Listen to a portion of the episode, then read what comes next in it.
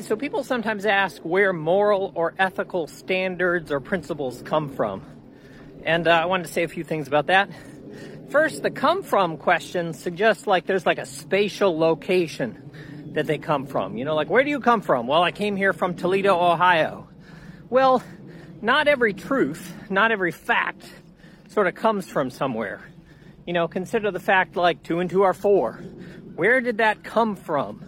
Well, it's not like it comes from anywhere, it's just true. What makes it true? Well, maybe we can think about that in a moment. Um, something a little more abstract. Suppose you're a uh, critical thinker and you think that you should believe something only if you have good evidence to believe it. Well, where does that principle come from? Um, it's not like there's a space that that comes that comes from. It uh, so yeah, the the where does this come from question like doesn't really matter or make a whole lot of sense. Um, so the question though is if you have some sort of principle, like why think it's true? Why think it's a reasonable principle? Why think your principle is justified? And um, I think that might be the real question that people are thinking about when they wonder, like, well, what sort of justifies ethical principles? Why should you accept some sort of ethical principle? And um, a principle is basically like a rule it doesn't have to be like an absolute rule. Rules can allow for exceptions sometimes, but you can have like sort of a generally good rule. And I think when people wonder like what justifies these types of rules, they're probably thinking kind of a little too abstractly. So I think it's very useful. A lot of people think it's useful to begin with like vivid, actual, real cases. So uh, we can take those cases and form judgments about them, and then think about like what explains it. So here's an example that I use all the time. Tragic one, uh, being a school shooter.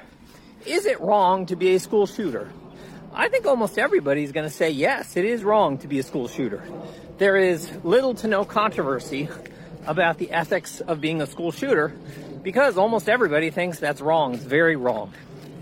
Maybe you can find somebody who denies that. I don't know. I've never heard of anybody. But the people who say that being a school shooter is wrong, and they're very confident that being a school shooter is wrong, we can ask them, well, why is it wrong to be a school shooter? Are there any reasons why it's wrong to be a school shooter? And they can give all sorts of reasons. School shooters harm people for no good reasons. School shooters treat, treat their victims disrespectfully. School shooters don't care about what their victims think about it. School shooters are doing something that's unfair that their victims don't agree to or consent to. School shooters make society worse in all sorts of ways. So we can identify all sorts of reasons why it's wrong to be a school shooter. And from each of those reasons, we can sort of make a principle. Kind of like, well, if you're causing harms, pain, suffering, death for no good reason, you're probably doing something wrong.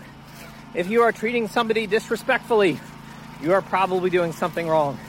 If you are treating somebody in a way you wouldn't treat anybody else for no good reason, then you're probably doing something wrong. So where do ethical principles come from? What justifies them, really? Well, think about examples.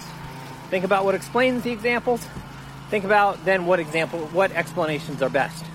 And this is just a short uh, discussion of this. You could learn more about ethical theories. One great place to learn about ethical theories is a thousand word philosophy at a thousandwordphilosophy.com. And I've got a bunch of other videos about ethical theories. So, Hopefully this discussion was interesting and let me know what you think. Shortcast Club